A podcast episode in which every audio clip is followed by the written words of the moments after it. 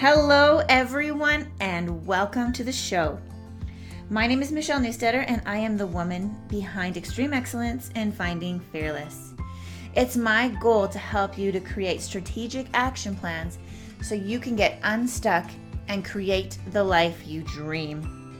Make sure you subscribe, leave a review, and tag us on social media using hashtag Finding Fearless so that we can see how you're creating your life. Hey there during challenging times, I mean, almost really any time, actually, it seems like we can let our emotions guide us. Whether that's an argument with our spouse or something that just rubs us the wrong way, if our self care is low and our brain is run down and we're just a little bit more annoyed or aggravated by things, it seems like our emotions get the better of us. Our emotions almost control us, they become our guide in our life. And see, what we focus on, what we think on, what we allow in our environment really impacts our level of emotion and our level of emotional control in our world, or at least how we perceive it. See, we can fall into depression, we can fall into anxiety, we can get stressed and overwhelmed and all of that kind of stuff. And in that, we always have a choice. It doesn't always feel like we have a choice, but we do. See, our emotions, they can get so big and they can kind of just take over our brain. But if we already know what to do to start to manage some of those feelings, we can get ourselves back in control of our world, of our emotions, of what's happening in our world, what's being brought into our world.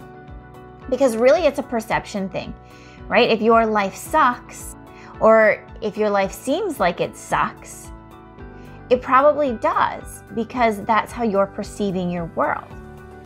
If you see everything as a trial and a challenge and a pain, then it's going to feel painful.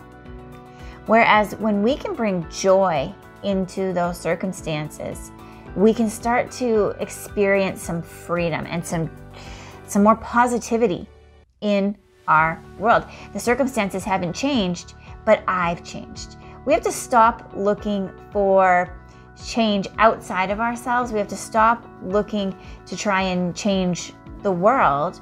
And really, we have to start to change our world, our inner world, how we are seeing the world. We have to get in control of our thoughts. We have to get in control of what we're focusing on. We have to get in control of of me and that inner voice because you see our little inner demon, it thrives. It literally thrives on emotion because that's how it can control us is through that emotion because so many of us do not realize that we have more control over our emotions than we think.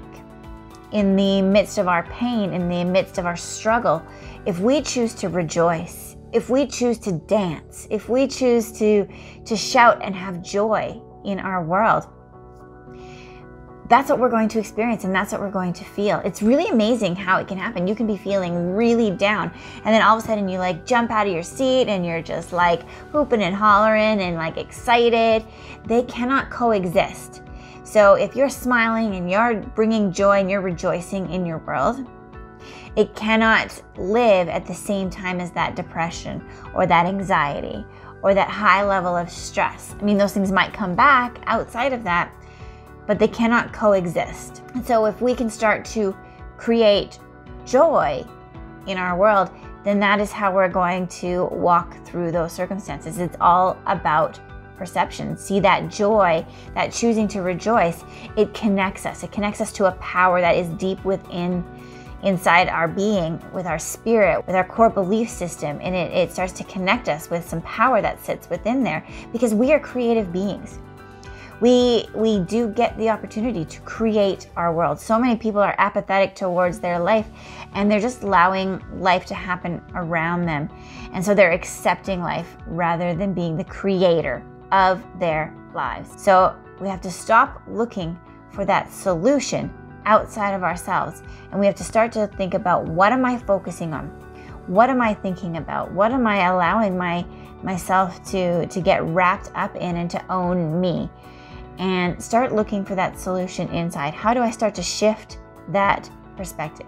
Now, I've got my Journey to You program and it is packed full of self-care bits, of goal setting, of, of looking inside and starting to to shift that that person that is inside of us so that we can start to make that change and we can start to live a much more fulfilling life and stop just going through the motions each and every day. Give it a try.